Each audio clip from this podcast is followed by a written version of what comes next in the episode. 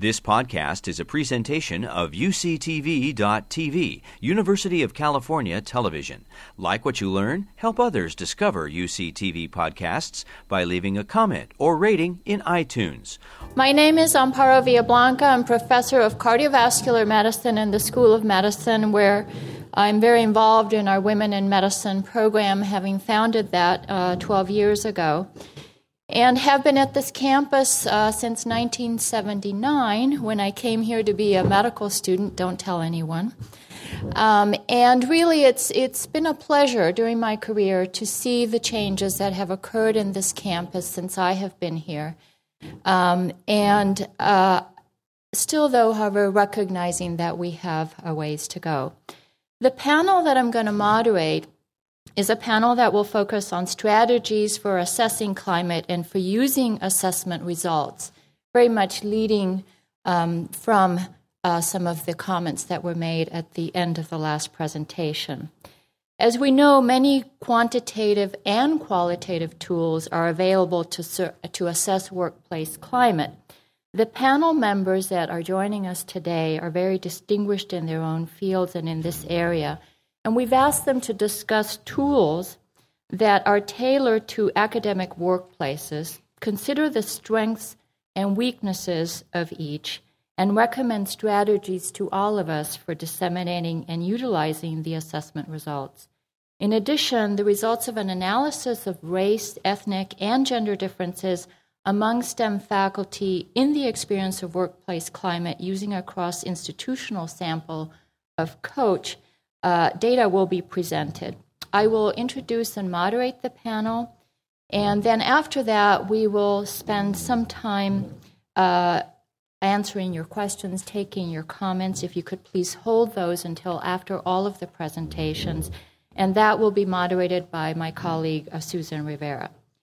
So I'll move, without further ado, to our first presentation, which is a dual presentation by Kiernan Mathews and Todd Benson, and I'd like to tell you just a little bit about them.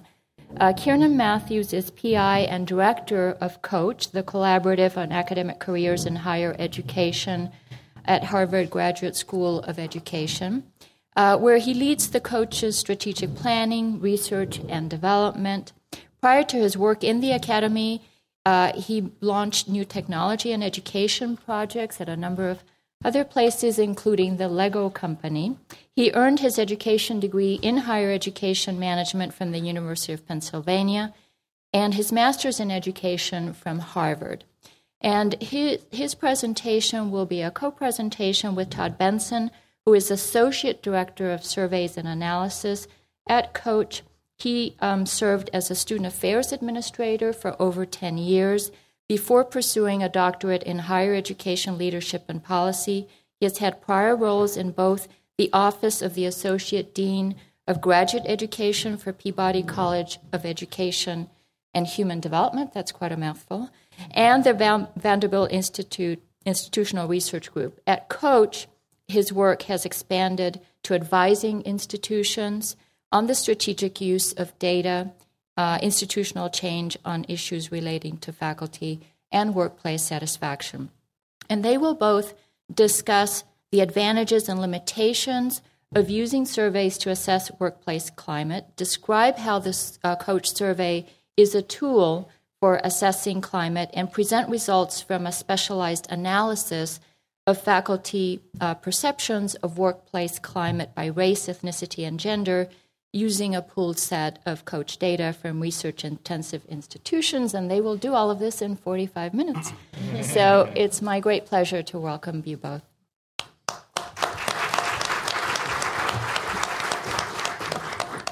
Thank you so much for the introduction, and thanks to everyone for inviting us here. Todd and I are so delighted and honored to be with this distinguished audience.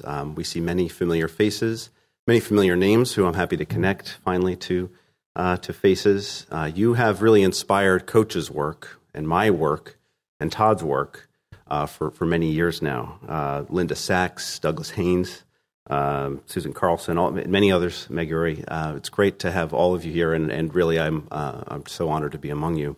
I'd also like to thank the University of California and UC Davis for hosting this. Their hospitality and just the professionalism and everything has just been really outstanding. So thank you to Kim Shaman, Maureen Stanton, Linda Katehi, and Susan Carlson, and all your staff as well. So I really have to give much applause to your staff for helping put all this together.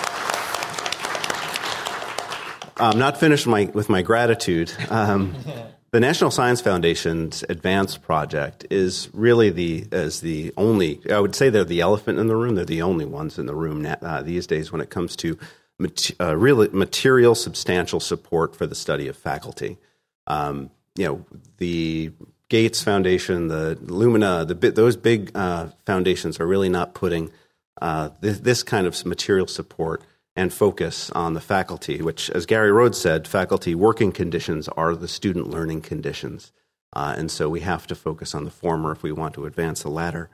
And 50 of these NSF advanced institutions, more than 50, have participated in COACHE at some point. So today, this is just a small repayment of our deep, deep gratitude to all of you. So thank you. So we were invited to talk about using surveys and improving the climate for women and underrepresented minority faculty. And I'm sorry to tell you that no, surveys don't change a thing. The theme is not what surveys can do, because data don't take action. People do. So by including this quote from a provost in their chapter on data use in the academy, COACHE's founders, my mentors, Kathy Trower and Richard Chait, we're emphasizing the importance of leadership, and we heard a great question from the audience about leadership. That data are useless unless someone with the power or resources to change things takes charge. Chait's and Trower's audience has long been university leadership. What should presidents do? Chancellors.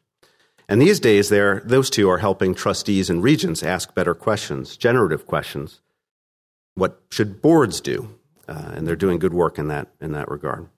I joined COACHE when it was just the study of new scholars about 10 years ago next month, actually, when it was just a survey of pre-tenure faculty, a critical point in the pipeline. And back then, we published reams of data tables to help university leaders diagnose their faculty issues. The data were exquisite, I assure you, and we put a lot of work into those institutional reports. But when leadership would turn over, or no one around that leader took to the results with the same passion or urgency, or if the leader delegated COACHE's priorities to someone else who had 20 or 30 other priorities on their plate, or on too many campuses, however well-meaning, the leadership, that needle didn't move. So I'm updating this observation for the next decade, and I think NSF Advance has certainly figured this out as well. Over 200 colleges and universities have participated in COACHE's surveys of faculty job satisfaction since 2005, and we've learned from those who have changed the conversation. They are succeeding by what Birnbaum would call cybernetic leadership, what Ancona and others from MIT might call distributed leadership. Leading from behind. I've heard we hosted a women's forum last year at the APLU annual meeting, and one of our panelists said, leading from behind. It's, women do this very well, and it's exactly how change happens in the academy. Unfortunately, it's a terrible career strategy. Positional power might make data potent, but what happens when no one's in line to drink it? Only broad and sustained engagement of faculty and administrators together make data's power kinetic. These are some of the lessons that we've learned. The success of COACHE's mission to improve the recruitment and retention of underrepresented faculty really depends on this distributed model of leadership. So in the next half hour or so, Todd and I would like to share with you COACHE's perspective on using survey data like ours, not necessarily COACHE, to improve the workplace climate for the new faces of the academy. And given the firepower assembled here, I won't waste the opportunity to ask you in the Q&A how we can be more effective in our work. So our research in this area began almost 20 years ago, reviewing faculty appointment policies and guidelines to identify differences and similarities across institutions. Then came the study of new scholars with a great deal of foundation funding at the time from the Ford Foundation and the Atlantic Philanthropies to support a new survey of pre-tenure faculty. There's over $1 million in funding to support that work. That funding ran dry, so we've sustained our work by asking universities to pay to participate in this research and what we now call the Collaborative on Academic Careers in Higher Education. We've helped the AAMC build COACHE for med schools in what is now called Faculty Forward, and we've expanded our own research to include all full-time faculty, tenure stream and non-tenure track. And at every step, we've incorporated data from extant research, focus groups, pilot phases, and always feedback from college leaders, faculty and administrative leaders, so that now COACHE isn't just a survey. It's actually a membership organization, a network of higher ed leaders and scholars focused on faculty. Nor is our survey just a climate survey. To borrow the distinctions from the Settles pre-reading that we had, it covers several of the general features of climate as they relate to policies, practices, and procedures, interpersonal interactions, leadership, things pertinent to everyone climbing the ladder. But it does not cover, and this is just a distinction I want to make clear, our survey does not cover what Settles called the specific experiences like harassment and discrimination. I'll get to those reasons why we exclude those in a minute. But if our COACHE survey suggests a broken rung, then deeper dives to identify the right fixes are then warranted. We typically focus on the concrete and on the artifacts of institutional culture. So here are the themes from our survey. It takes about 22 minutes for a faculty member to complete. Some examples of the COACHE questions about the collegiality and inclusiveness of the faculty working environment are such. I'll name a few. Are teaching and service assignments equitably distributed? Where do faculty find mentors? Is mentoring effective? Is there support to be a good mentor? And we've learned that associate professors, this is a kind of the new realm, is that associate professors are not being mentored. You've already discussed mentorship, though, in prior roundtables. Are faculty engaged in conversations in their departments about student learning, pedagogy, technology, research methodologies? Are departmental colleagues intellectually vital, productive, and teaching effectively? Do faculty feel like they fit? Do departmental faculty pitch in when required? Is there professional interaction? Is there collaboration inside the department, outside the department? Are tenure and promotion policies clear, consistent, and fair?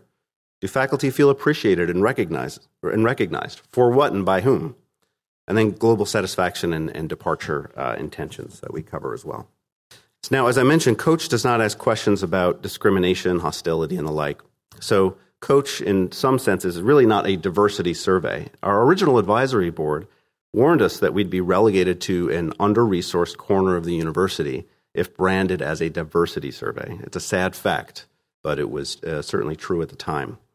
Also, we found that respondents quit the survey when we did start asking questions about discrimination and hostility based on gender, race, and sexual orientation. Through the cognitive studies we did, it seemed that people started to feel, this survey isn't really for me or about me, or they felt afraid to express their feelings at that time in those ways. So we do ask two questions about diversity writ large. Are departmental colleagues committed to promoting diversity and inclusion in the department? And then, is there visible leadership for the promotion of diversity on campus? So across the survey, differences in specific experiences emerge in the disaggregation of the results. But because the instrument wasn't branded as a climate or a diversity survey, but as inclusive of all faculty, it's the COACHE Faculty Job Satisfaction Survey, the results can really surprise, and surprises are how the audience, the faculty, get hooked and ask for more pull and less push of the data. And so we use this approach also helps us to answer that prior question that Meg brought up. You know, are there obstacles? Well, yes, there are. Let's start with that. So leaders then can use COACHE as a kind of Trojan horse to begin to address gender or race issues among faculty, but in a very cybernetic way. That is, by sort of letting the data lead the way. So other ways leaders are using survey data will be addressed by Todd, who is going to talk to us a little bit about how we're seeing our data get used. So before we get started talking about an example of how our data could be used to look at climate issues, I want to go through some disclaimers. I think all good research should actually begin with the limitations, and we like to be upfront about those. So the first one that I would mention is that we are not building rockets, and that's particularly important when we talk about survey research in STEM disciplines because you're working with people who really do build rockets. In their world, 100th of a point may mean a huge difference. In ours, it's a little bit more squishy, and that's something that we need to be respectful of. We think that it's important to balance the personality traits of the audience you're working with the data that we have and the limitations to it. The second thing I would mention is that what we're going to talk about today is just one example of how the data could be used to provoke discussion on your campus. But it's just one example. We have a minimum of 150 questions, upwards of 175 questions in our survey, depending on the path that the faculty member goes through the process. And what we don't have is the infrastructure and staff to analyze every possible path. That's where we need people like you. We need good researchers. We need committed administrators. We need the bodies that can go out and explore all the potential in this data. So as we continue the conversation, I want you to think about how could you possibly work with our data, either as a scholar or as an administrator, to help us to answer more questions.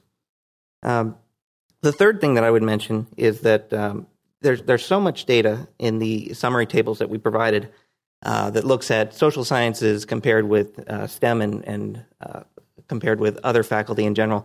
But for today, I'm just going to talk about STEM faculty. It's not because the other disciplines aren't important. It's just because we're providing a sample here. And last, I think that the most important disclaimer for us is that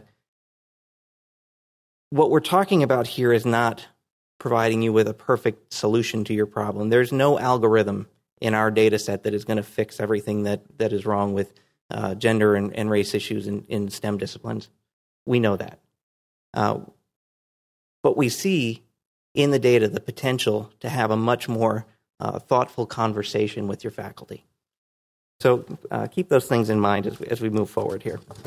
So we decided today actually to talk about a survey dimension that's a little bit different actually from the rest of the COACHE instrument. We're going to talk about sense of fit.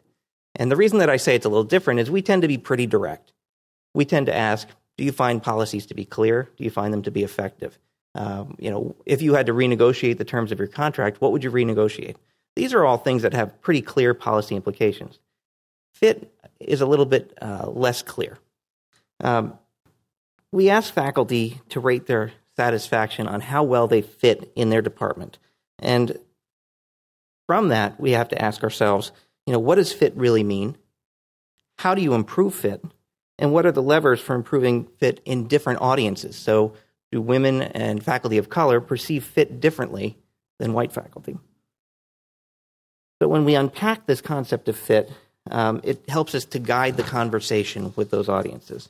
Now, before we move into actually what we learned about sense of fit, I want to show you a really quick slide about why it matters. So we ask, again, that question about sense of fit. We also ask faculty how long they intend to remain at their institution. And so what you're seeing here is that of the faculty who are either somewhat or very dissatisfied with their sense of fit, over 50% do not plan to remain at their institution for more than 5 years. Conversely, over 50% of the faculty who say they're satisfied with their sense of departmental fit plan to remain there for 10 years or more. So if you're talking about issues of retention, I think this pretty much spells it out. I don't think you need a statistician to make this work. So when we started to look at this issue of fit, we started to say, okay, well, what items do we think might be most highly correlated? And so we began to run very simple correlations between sense of fit and the dimensions that are covered in the technical report, which was delivered to you. And when we looked at STEM faculty generally, we saw that the amount of personal and professional interactions with departmental colleagues was highly correlated. The opportunities for collaboration within the department was also highly correlated.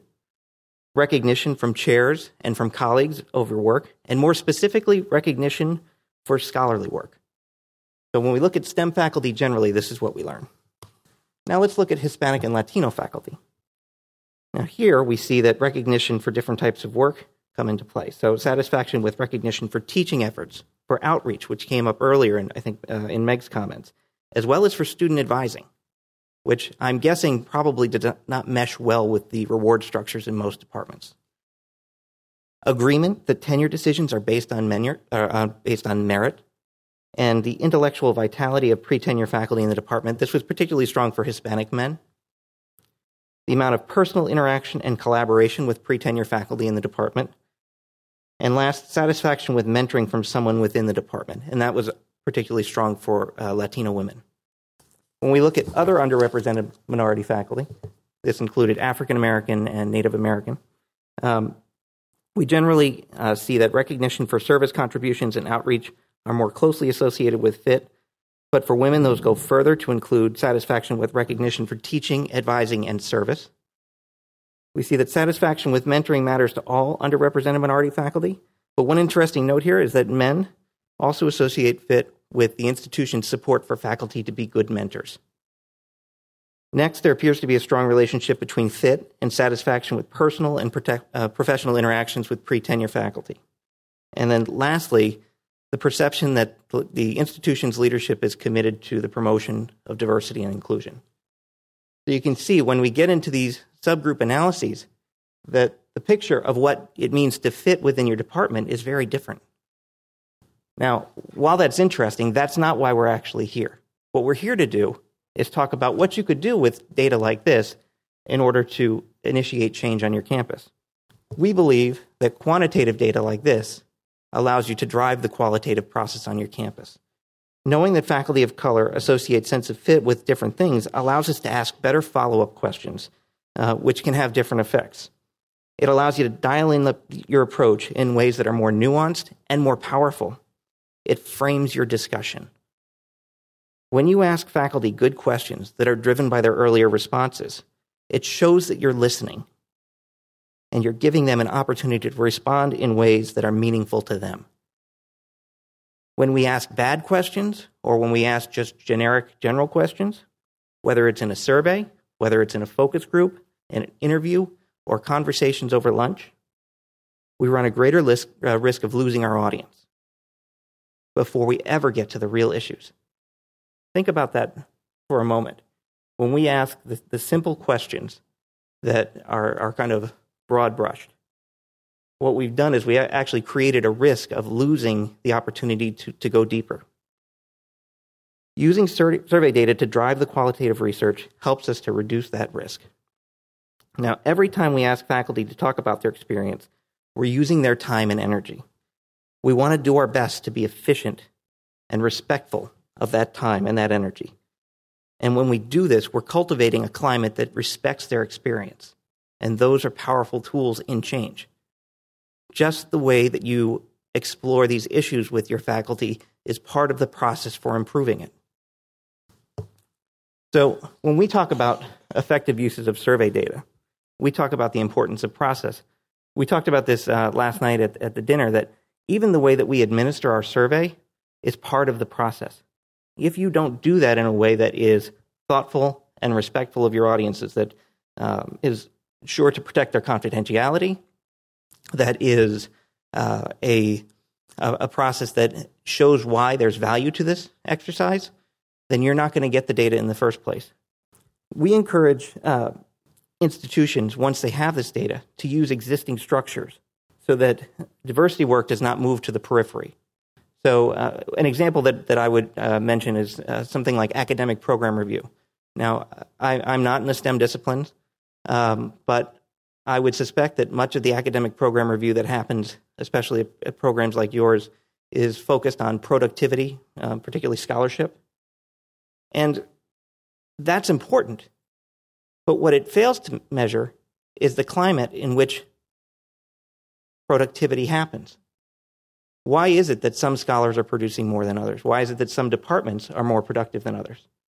Climate data helps you to understand what's happening that is helping your faculty either to succeed or to wither on the vine. We also talk about pulling your faculty in as opposed to pushing out data. If I see another data table go out to faculty and say, you know, here's the results, that just, it drives me crazy. And I say this because it's not the kind of conversation that we need to have. We don't need to worry as much about, making sure everybody has every mean by every disaggregation available to them. We need to talk about experiences, and we need to help institutions. And when I talk about institutions, I'm talking about administrators with faculty to make sense and make meaning of their data. That process, again, is part of the solution. We also see that our data in particular has been used to have constructive conversations at divisional levels. So one of our gold star member institutions, the provost sits down with the deans and uses our data at the divisional level to say, what are going to be your three priorities for working on the climate in your campus? Then, once they set those priorities at the divisional level, they can actually use each other's divisions as partners. So when we have a shared problem, let's talk together. Or when we have an exemplar, let's use that as a model for figuring out how we can do things better in our division. The other thing that we encourage, our favorite analogy is to use the pedestal, or the pedestal, not the pillory. We all know how well faculty respond to criticism. I don't think that I'm not breaking any secret codes here, but they do respond really well to praise.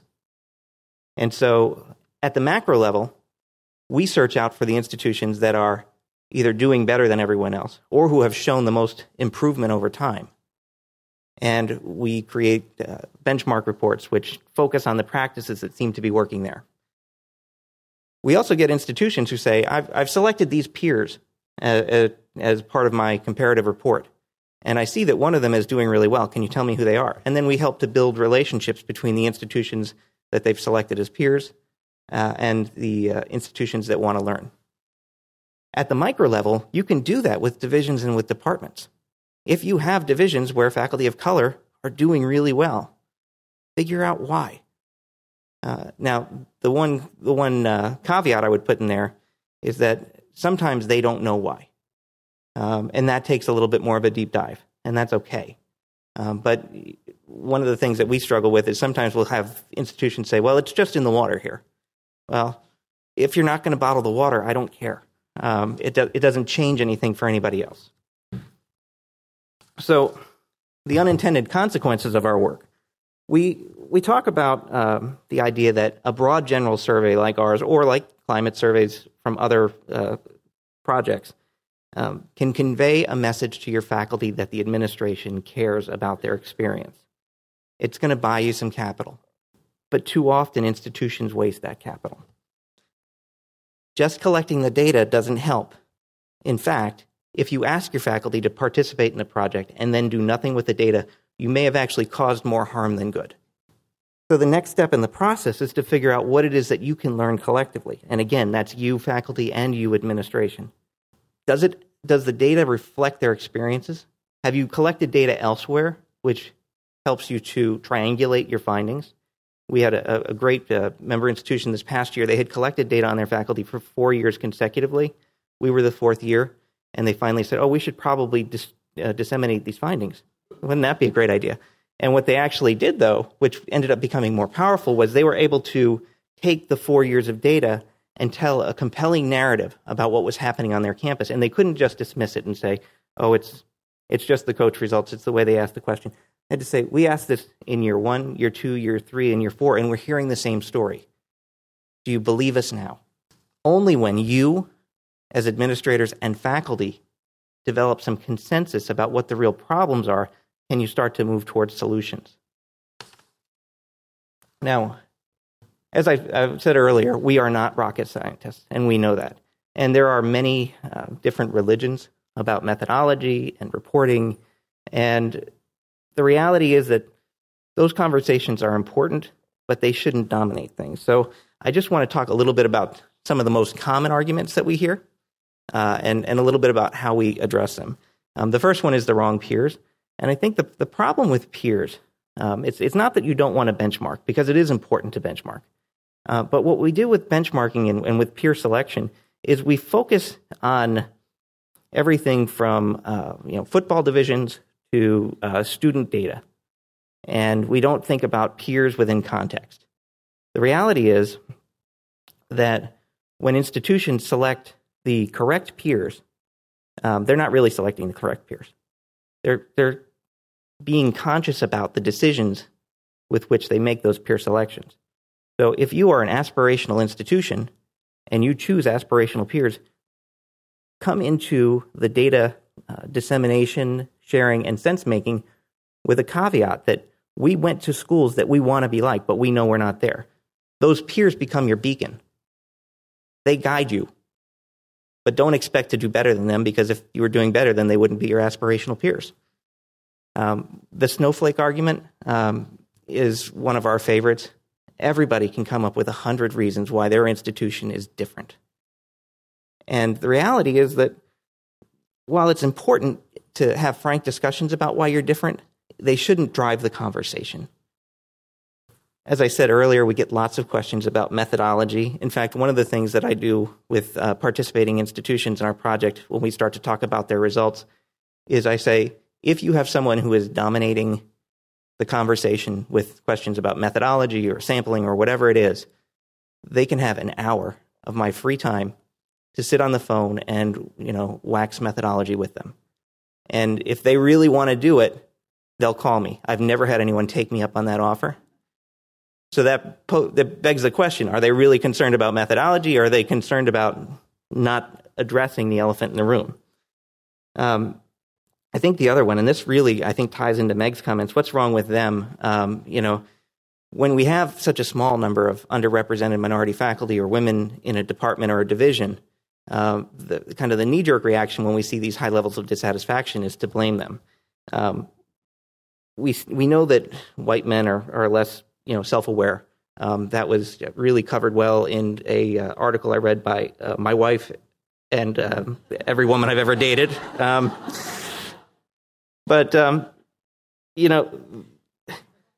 Sorry.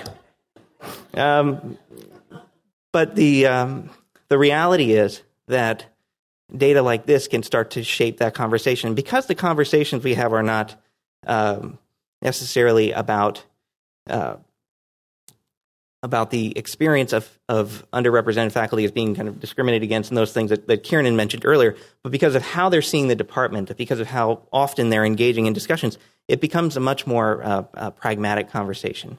So how can we make sure that our department faculty are engaging in better dialogue about research methodologies? That's a lot easier for guys who are uncomfortable with the idea of saying, maybe we do have a problem with sexism or racism in our department, than it is to say to them, we've got to fix this problem. They can't argue away those kinds of results.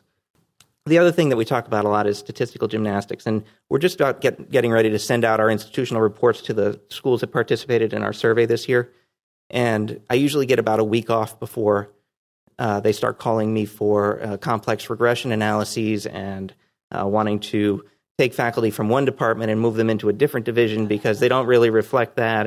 And I don't want to get too complicated. I just want you to think about the idea of, when schools call me and ask me that question, my first response to them is, why is it important and how is it going to change the conversations that you need to have with those institutions or with those departments and with those faculty? If it's not going to change the conversation in a meaningful way, don't waste your time. We all talk about analysis paralysis. We can run the data 6 ways a Sunday, but it doesn't necessarily change what we're seeing. I think the other thing that we try and do is we provide benchmarking data so that institutions can see, well, it's not just us. It's lots of other institutions dealing with the same kinds of issues. So a couple of things that we've been doing more recently to make your data more powerful.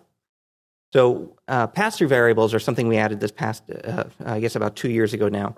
And what they are is essentially data that you can append to your population file so that when you receive your response data back, you can actually link institutional data that you have to to the COACHE results. So if you really want to see whether or not faculty who are most satisfied are also most productive, you'll be able to figure that out using academic analytics or Thomson Reuters or whatever internal collection method you have for that. We also allow institutions to customize questions. In fact, a couple of examples of that that I'd like to highlight. First is that University of North Carolina system, one of our partners since the very beginning, uses their COACHE survey as an opportunity to ask some system-wide custom questions so that they're being more efficient and more effective in the ways that they collect information about faculty. Again, every faculty member's time is precious.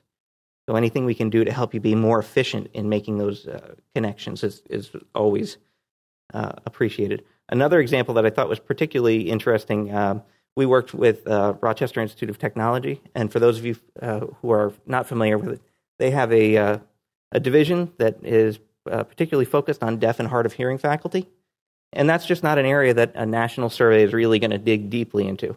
But they included a demographic question asking if you're deaf and hard of hearing, and they're analyzing the results by those distinctions to see how it is that they can serve that population better.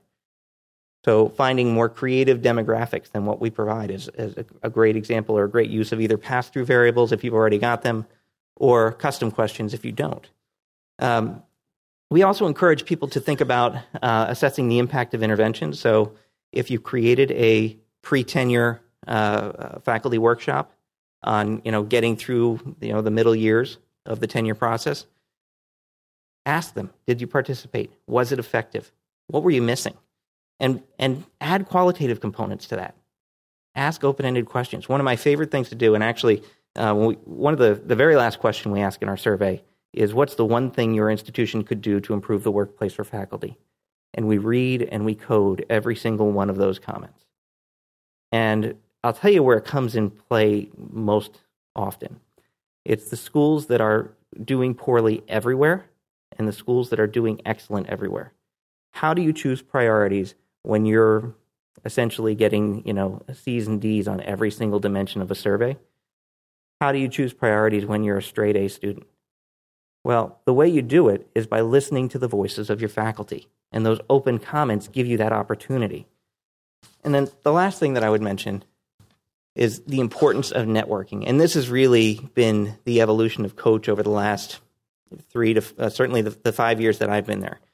When we began, we gave out these reports, as Kiernan described, and I joke that they're like the Bible. They're about 500 pages, and everybody says they read them, but no, they didn't. They also cherry-pick the pieces that they really think are going to drive their own agendas, but that's a whole other conversation.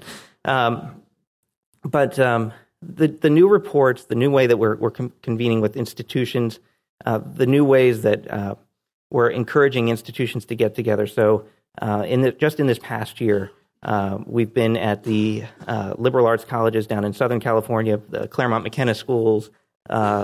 We have been at the AAU Data Exchange meeting. We have been working with the SUNY system, with the CUNY system, with the UNC system. The power is not in what we can provide to those institutions. It's in convening like-minded, caring, committed people. If for no other reason, then you probably need somebody to say, yes, I'm having that experience at my campus too. And maybe you don't come to solutions that way. Maybe it's just a chance to be kind of have somebody to empathize with. But that process of convening groups is really powerful. Now I'm going to hand over to Kiernan, who is very gently nudging me to wrap things up. And I know we've got lots of time for Q&A. So.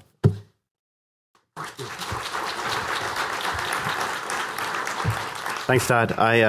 So you can see we collaborate and we go back and forth. And with 45 minutes, we wanted to try to spice it up a little bit. I mean, we're both white guys in suits, but hopefully we can give you something to move the conversation forward. So Todd has just shared some of the uses and reactions to survey data, but we can't talk about surveys if we don't address the limitations, and he talked about some of those. I'm talking about the limitation of non-response, and this is what I'm particularly excited about sharing with you today. It's important because even an 80% response rate is no guarantee that your data are bias-free. And a 20% response rate could be perfectly suitable. Who doesn't respond to faculty surveys?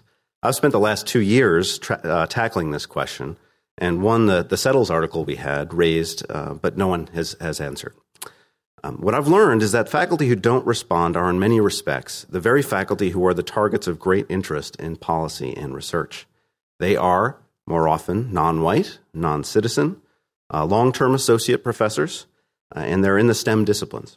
They are less likely to respond at urban, lower graduation rate schools. Survey refusers aren't just missing from our data. They are actually disengaged from other expressions of university citizenship, like town halls and shared governance activities. This graph here represents the results of of looking at organizational citizenship behaviors by different survey response behaviors. Respondents are those, obviously, who respond to the COACHE survey. Passive non-respondents are the ones who say they'll respond but then kind of never get around to it. And the active non-respondents are the ones who say, I would never respond to this survey.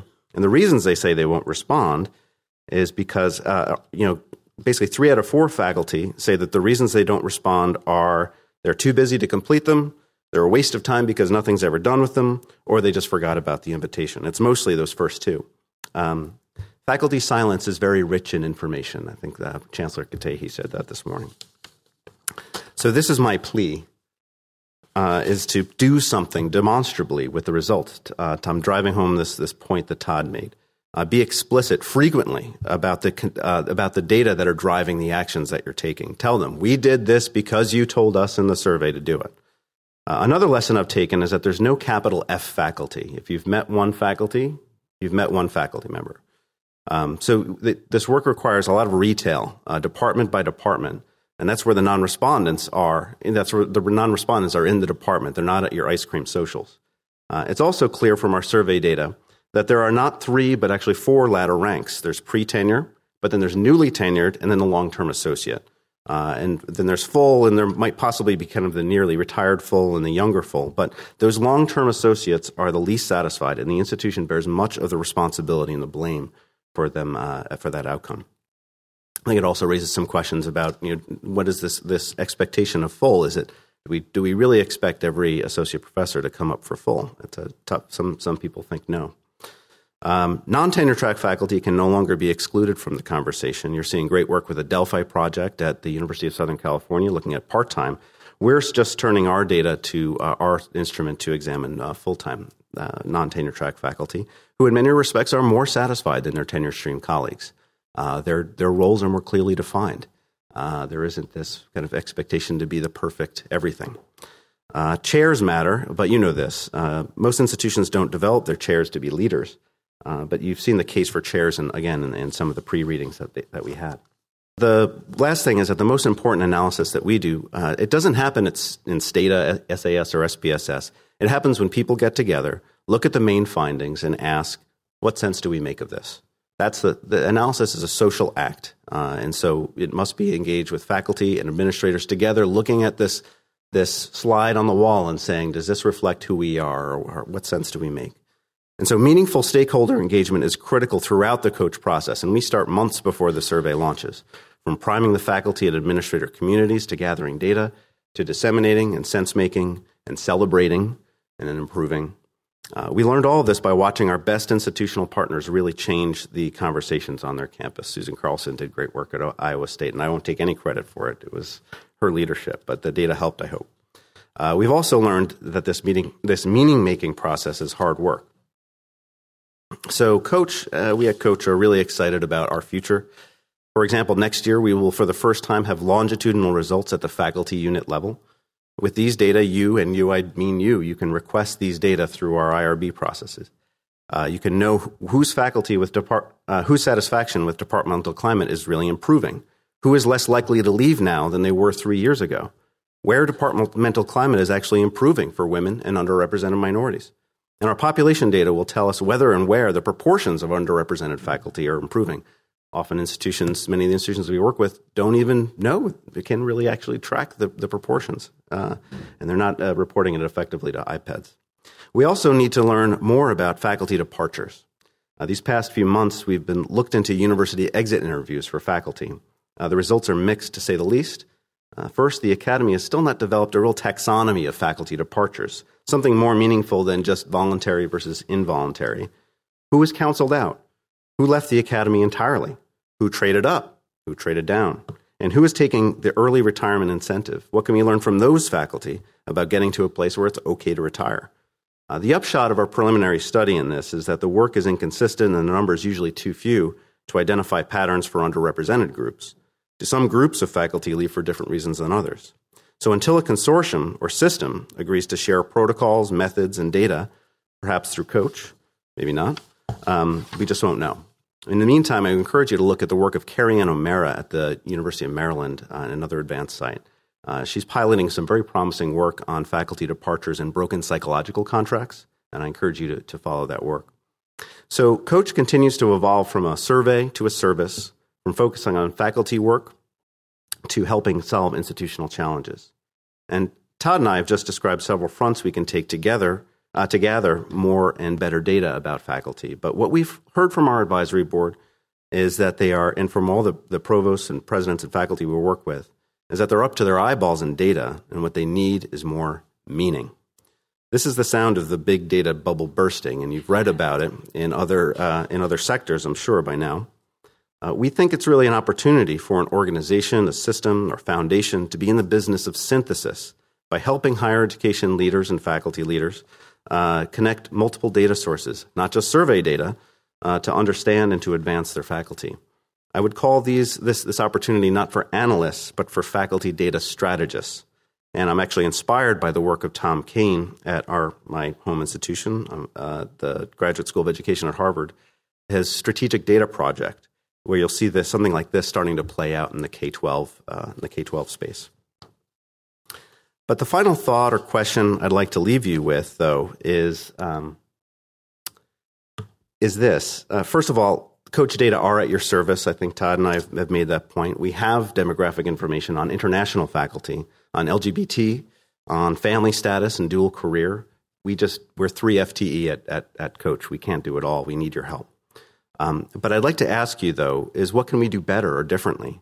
What's the one thing we need to add to our survey, our research methodology, our approach that will get you the answer that you've never had? You are the ones driving this work. But if you raise your hand and offer a suggestion in the Q&A, I'll respond by asking you, okay, what would we do with that information? Because that's how we get, I think, the responses we do from faculty is because they answer the survey and they sense, okay, I can understand why I'm being asked this question in the first place. It's not merely interesting to us as researchers. These data are really actionable. Because the answer isn't going to change the world, but I believe working together, we really can make changes. And I'm so encouraged, actually, by everything I've heard today about that change really can happen. So thank you very much.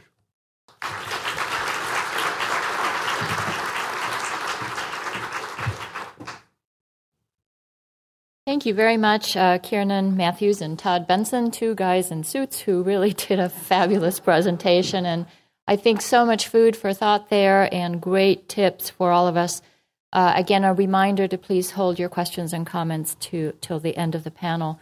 I'd like to now introduce our next panelist, who's Dr. Ala Kibaj, who's Vice Provost for Faculty Affairs and Professor of Mechanical Engineering at the University of Texas Pan American. He is the lead co-PI and project director for the for UTPA's ADVANCE Project, funded by NSA in 2012, which focuses on increasing their representation and advancement of women in STEM fields. Before joining UTPA in 1999, he worked at the University of Oklahoma, where he received his PhD. And he will discuss the advantages and limitations of using in-depth interviews to investigate workplace climate for targeted populations, how the interview process with the faculty at UTPA was conducted, the content of the interviews, and recommendations for using this methodology to assess workplace climate for faculty, all in 15 minutes. Welcome. Thank you. One more guy. I want to apologize my voice. I'm a little bit under the weather, but I didn't want to miss this opportunity. So I'm glad I have things on the PowerPoint, so you could, use both. Again, Abella mentioned, again, I share with you our experience with doing the in-depth interviews. And my background, I'm a professor in mechanical engineering. So whatever recommendations I'm making here, or I try to validate that from the literature. So to make sure that we are giving the right advice, so you're going to see also some literature reference there. As it was mentioned, actually, we have an advanced grant at UTPA. We started with the folks at UC Davis, and we have been collaborating with them and learning from each other, which has been really helpful to us. The purpose of the advanced grant, actually, since we are a Hispanic-serving institution, we are focusing on Hispanic faculty and Hispanic. So this is one of our focuses in this grant. And also we have, major areas and components. One of it is recruitment, advancement, education and empowerment, as well as policy and the climate. In our case, actually, you know, a major component is the policy and the climate, and the goal is to promote a positive workplace climate along with family-friendly policies. Actually, we are working on two fronts there. You know, one of our focuses, and we are doing these in parallel, is establishing the family-friendly policies or the Family Matters policies, because we didn't have anything of that. I know the UC system is well ahead of us, you know, ahead of the UT system in that. So we have been working on establishing the dual career, you know, hiring, you know, maternity, paternity leave, and all these, because we think, you know, for creating a positive climate, you know, for women, you need to have these type of policies, and policies is really key for that.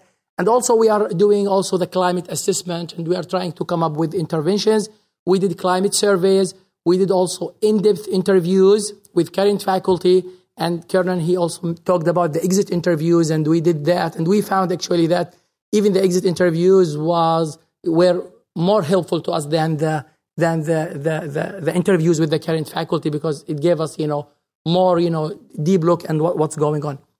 Actually, the way we structured our climate assessment, we used a framework, and the framework we used is the psychologically healthy workplace framework, focusing on 5 areas: growth and development. You know, are we giving our faculty and our employees the opportunity to enhance their skills, to grow and develop? Involvement. Kiernan also talked about citizenship. Are they part of the decision-making? Do they feel they have autonomy and they are engaged? Recognition, are we rewarding them and recognizing them for their achievements? Health and well-being, and work-life balance. So these are the focus areas based on that framework that we are using. Now, the way we conducted, you know, we invited all STEM women and Hispanic STEM men via the email. We had a 57% response rate, so we interviewed about 50. We send them, you know, along, you know, once they accepted, we send them a pre-interview survey, basically to give the basic socio-demographic data. You know, one of the things we've done, which I think we discovered that, you know, this is a drawback, or, you know, one of the limitations or disadvantages from our approach. We used actually 2 faculty members from our ADVANCE team to conduct the interviews. In terms of the place, we asked the interviewees to choose the place, could be in their offices, in other campus location. You know, we asked them to sign a consent form, you know, and 48 out of the 50, you know, agreed for their interviews to be recorded and transcribed. You know, this is one of the disadvantages. I'm going to talk about it. You know, those interviews range from 45 minutes to 3 hours, you could see. And even though we had only 15 questions, and those questions were formulated based on the framework, plus, actually, we asked for their personal experiences in terms of their relationship with students, with staff, with their faculty colleagues. And, of course, we had open-ended questions. So the questions were not too much, but it's a lot. You know, it's time-consuming. Now, one of the things I've asked to give is, you know, give you the advantages and disadvantages. Or now, one of the pros, of course, for the in-depth interviews is flexible scheduling, especially that we did it with internal people. Of course, it's inexpensive. Again, we used our internal resources for that. And I think Kiernan, and Todd, he touched on this, actually. We were able to capture some personal and professional experiences in terms of perceptions and insights, in terms of allowing us to understand the department climate and going deeper, you know, into at the micro level beyond what we can get from just a survey. Now, the cons of that, actually, the downsides are it's time-consuming. I mean, just when you talk about 3 hours, it's a lot of time. And also, one of our downsides and actually is using internal interviewers, because, and actually I've checked the literature also, because there is potential for reduced candidness, you know, due to the fear of being identified. And also there is potential for what they call confirmation bias, where basically the interviewers may prompt for certain responses based on certain knowledge or bias. So actually the next time we're going to bring somebody from the outside to do it. Another thing which we've done, I think Kiernan, he touched on that, and we found actually more helpful than the interviews with the current faculty is the exit interviews. And the process for that is that all tenure track faculty leaving the university are invited, and actually we're going to extend that to non-tenure faculty, because you mentioned those are very, you know, important part of the faculty, but we started doing that with tenure track. You know, again, we send the invitation via email with pre-interview questionnaire survey. you know, we had about 60 to 70% response rate. I am the one who conducted those interviews, you know, which is, again, it takes time. And I try to keep it within the 1 hour, but sometimes it took more than that. Now, the bronze for the exit interviews as compared to the interviews with the current faculty, we were able to get more candid feedback because those faculty are leaving the institution. They are willing to say things that our existing faculty who are on tenure track, I mean, are not willing to share.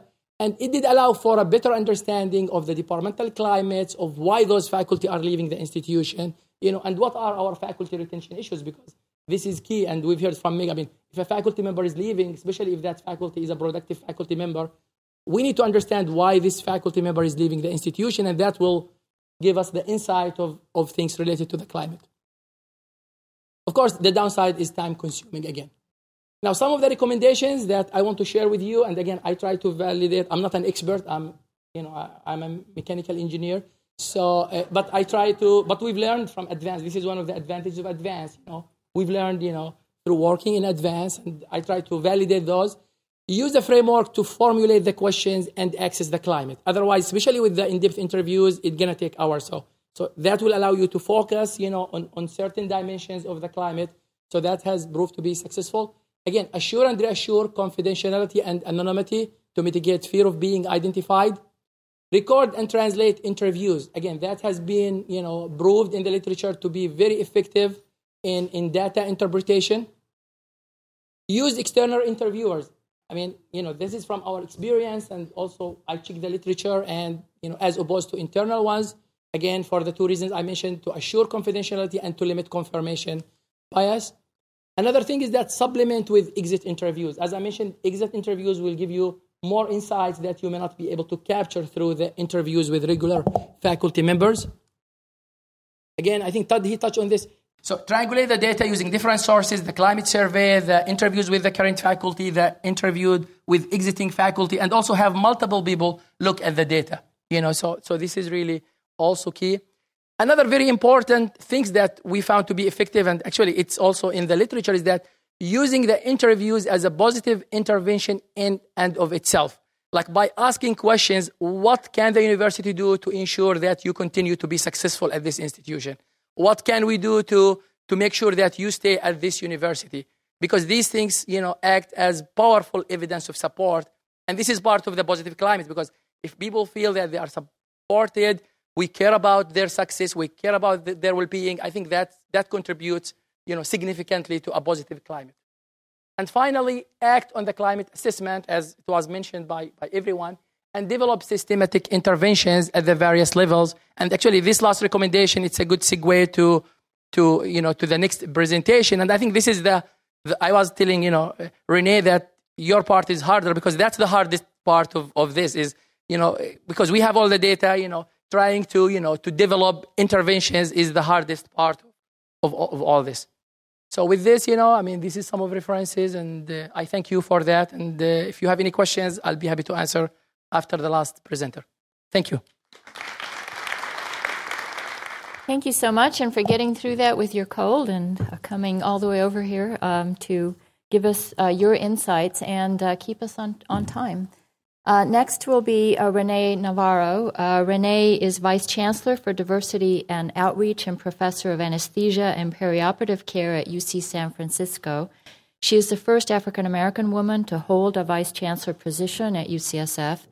Working as Associate Dean for Academic Affairs in the School of Medicine, she championed the needs of women and underrepresented minorities, which led to her selection as the first Director of Academic Diversity at UCSF. She has been honored for her leadership by the mayor of San Francisco with the J. Renée Navarro Day in San Francisco, and I think she is my only colleague to have a day named after her. Renée will discuss the strategies and procedures used at UCSF to interpret and disseminate the results of institutional climate surveys, use the results to inform policies aimed at improving workplace climate, and engage faculty in the interpretation, dissemination, and policy-making process. And we have given you a tall order indeed. And thank you so much for doing this in 15 minutes. So thank you very much. It's a pleasure to be here, and I think for me too, it's a pleasure to be a part of the this ADVANCE process. I came to UCSF 32 years ago as a medical student, and so this is really a far cry from some of my experiences over that 32 years. So it's great to see the university system-wide engaged in these activities. So I have the opportunity this morning to share with you, kind of from the ground level, some of the things that we've done at UCSF over the course of the last 12 years around faculty climate assessments. I became engaged in this when I joined the faculty in 1990. I started to ask questions about, wow, why was I the only woman in my division of anesthesia and perioperative care at San Francisco General Hospital? And why was I the only of two African Americans in my department of 90 faculty? And so when you start to ask a lot of questions, you get pulled in and have to sort of work on trying to define some of the solutions. And so we're going to focus a bit on kind of how do you communicate the results of your climate survey, how do you use those results to formulate actions, and then how do you involve both the administration and the faculty in making sure that those actions move forward. So our first climate survey was in 2001, and it was not a coincidence that, in fact, the Vice Chancellor of Academic Affairs at that time was Dr. Dee Bainton, the first woman to serve in that role. And in 1987, she had become the first woman to chair a department in the School of Medicine. And so we started off thinking about, well, what's the climate like for women? And she got early endorsement from our chancellor, which was really key to moving these efforts forward. The engagement of an outside consultant, at the time there was not COACHE, there weren't other sort of products available, and we went to an outside consultant who came to our campus and really worked with us to define our survey, because of course we feel like we're a snowflake. We are very different from other institutions. We are a graduate-only, institution, and it's focused entirely on health. And so the outside consultant came in and worked with us, worked with our assistant chancellor of research, and got the faculty engaged early on, especially those faculty who had expertise in survey design and implementation. And that early engagement both assured the faculty that they could be a part of asking the right questions and that it would have the kind of rigor and reliability that we could then formulate decisions and actions based on the data that we get from that. So some of our key strategies, once you actually implement a survey, and this has been said really by both Todd and Kiernan, that you actually have to provide information and communication back to the campus in a fairly quick turnaround time. Getting that data back to the campus assures that, in fact, their time, it's a respect of the time and efforts that they've put in to actually answering the survey. And then the faculty look to see, well, what's going to happen? We have a long history of having things that are sitting on our shelves, sort of collecting dust. And so you want to build confidence, in fact, that your participation is valued and valid and that we're going to have actions based on the data. So what we did at UCSF was the chancellor charged a task force on faculty life, and he asked this task force to go in and look at this data and really come up with some of the high-level key themes that emerge from the data and what are the things that we could actually do to implement change that directly address that information. It was time-limited task force, and they were, charged to come up with these actionable items. And it was done in a very visible way, again, communicating to the campus that we don't have the actions yet, but we have a process that's transparent, people could get engaged in the process, and that we're looking for some solutions to that. Interprofessional across all of our schools is really important. Across all of our academic series, faculty ranks, gender, et cetera. And then really maintaining the focus once you get into the data to really maintain the focus as to why you've actually started the survey and not sort of get sidetracked or really looking just to confirm your pre-survey bias. So this task force worked very diligently and came up with, in about a 6-month time period, 10 priority items that they identified for the chancellor, and the chancellor came and met with the task force group and said, well, he agreed with the first priority, which was that there be a core committee, and we talk about the infrastructure being a part of the regular functioning of the institution. And it was at that time that the chancellor charged the Chancellor's Council on Faculty Life, the CCFL, was a result of this. And then they had the responsibility to look at the other priorities and come up with what the actions are. The recommendations included investment, having more flexibility, transparency of the promotions process, having departmental mentoring was a key thing that came up in our survey very early on. And then how do we do our faculty searches and have opportunities for leadership within the school, and for women in particular. But we learned, again, looking at our pre-survey bias, that in fact men had a lot of these same concerns. Work-life balance was important as well. Having more flexibility, also important. Having childcare available to them at the work site. These are all things that lead to the satisfaction of all faculty. And that was reassuring, and we communicated those findings as well. As we started to sort of report out the findings, identifying who the audience is and how they want to receive the data, I think is an important component, not just throwing out numerous charts, but really figuring out how do you tell the story such that this particular group or audience can understand the story and understand the impact. So in talking to the chancellor's executive cabinet, for example, you really talk in terms of retention, your ability to retain, and what's the return on investment or the cost when you lose a faculty that you've recruited and now you're losing that faculty. That has a very specific cost associated with that, and that was very helpful in helping them understand the importance of this. Formalization of this task force, again, I said was very important, and that provided for a critical mass of faculty, some administrators who were working together to engage this over the long term. And then as we went out to the campus, or as they went out to the campus to present the data, identifying how the faculty wanted to hear the data, we did do disaggregation so that you could see, that it wasn't the same across departments within a school or from one school to the next. And this was an important part of our process of transparency and communication.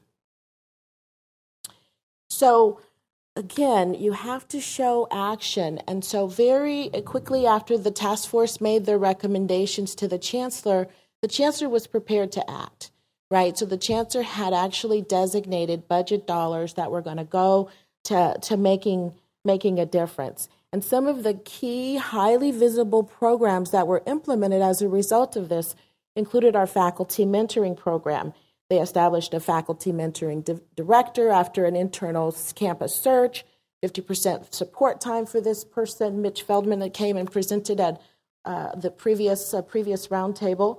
We had this program for new and junior faculty and rolled it out throughout the campuses. All the deans were on board. Department chairs were requested to engage a facilitator in each of their departments. So there was a campaign that went around this that, again, was very visible. It showed what the support was from the level of the chancellor's office, the central administration, but also down to the deans and to the level of the department chairs. Leadership opportunities and training was another area that was identified as a problem. And women particularly had said that they wanted opportunities to gain additional leadership skills. And someone had said, we don't train our chairs or division chiefs necessarily to be leaders. They're not promoted for those reasons. They're promoted because of their scholarship. And so how do you then help them with the skill set they need to actually lead and manage? So we went out and worked with a lot of different groups, but identified and established a contract with the CORO Center for Civic Leadership.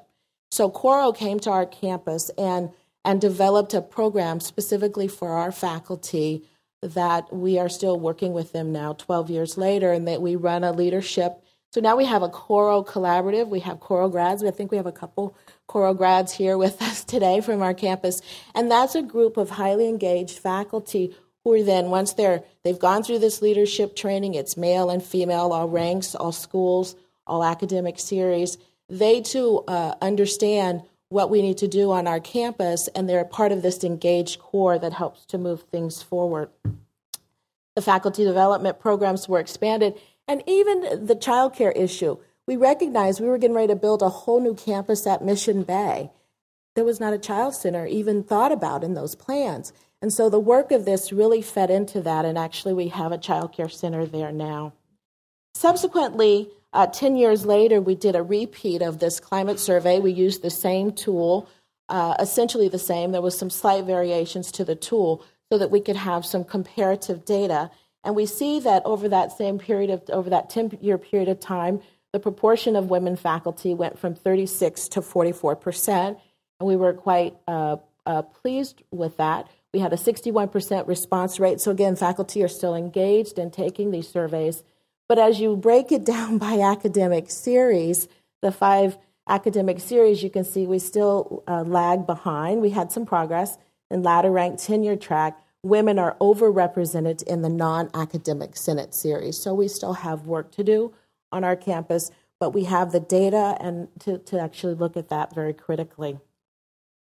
So after building sort of a buy-in to the fact that surveys matter and that this is an important way to move things forward on our campus, we embarked upon our role in the system-wide climate survey, and we were able to obtain a 47% response rate from our family. System-wide, our campus was a 48% response, which was the largest of any of the campuses within that process. So we have this data now, and we're currently in the process of really going through the data and disaggregating the data to get the important attributes for our faculty from that. But they are confident that they can participate in this and that there'll be some measurable outcomes as a result of our assessment and analysis of this data, and they're part of that process. So just to close, I know my time is up, but just to close, just some of the promising practices. Leadership matters, and these are things that have already been said, so I just want to sort of reiterate the fact that having the leadership at the top of the organization, saying that this is important, and then holding people accountable for it, I think is a really key component. Our chancellors are on board. We have a president now within the UC system who is very much on board with this. And so how do we then cascade that throughout our organization? Of course, communication. Be strategic in your communication and as to what will resonate with people and how they can hear the information. Budget. You know, you want to make sure that if you're going to embark upon this assessment, that you're going to have the budget to actually implement, you know, changes, because there's obviously nothing worse than you know, assessing and doing nothing. You actually hurt yourself more. So you want to manage your expectations around that. And then the infrastructure, again, was stated. You want to have this embedded.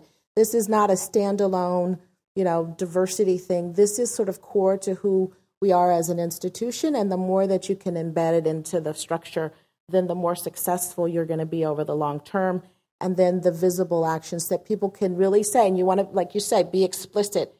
Because of this survey and we've identified these challenges, these are the things in the programs that we're implementing, and that too helps to move actions forward more successfully. And that's it. So, thank you.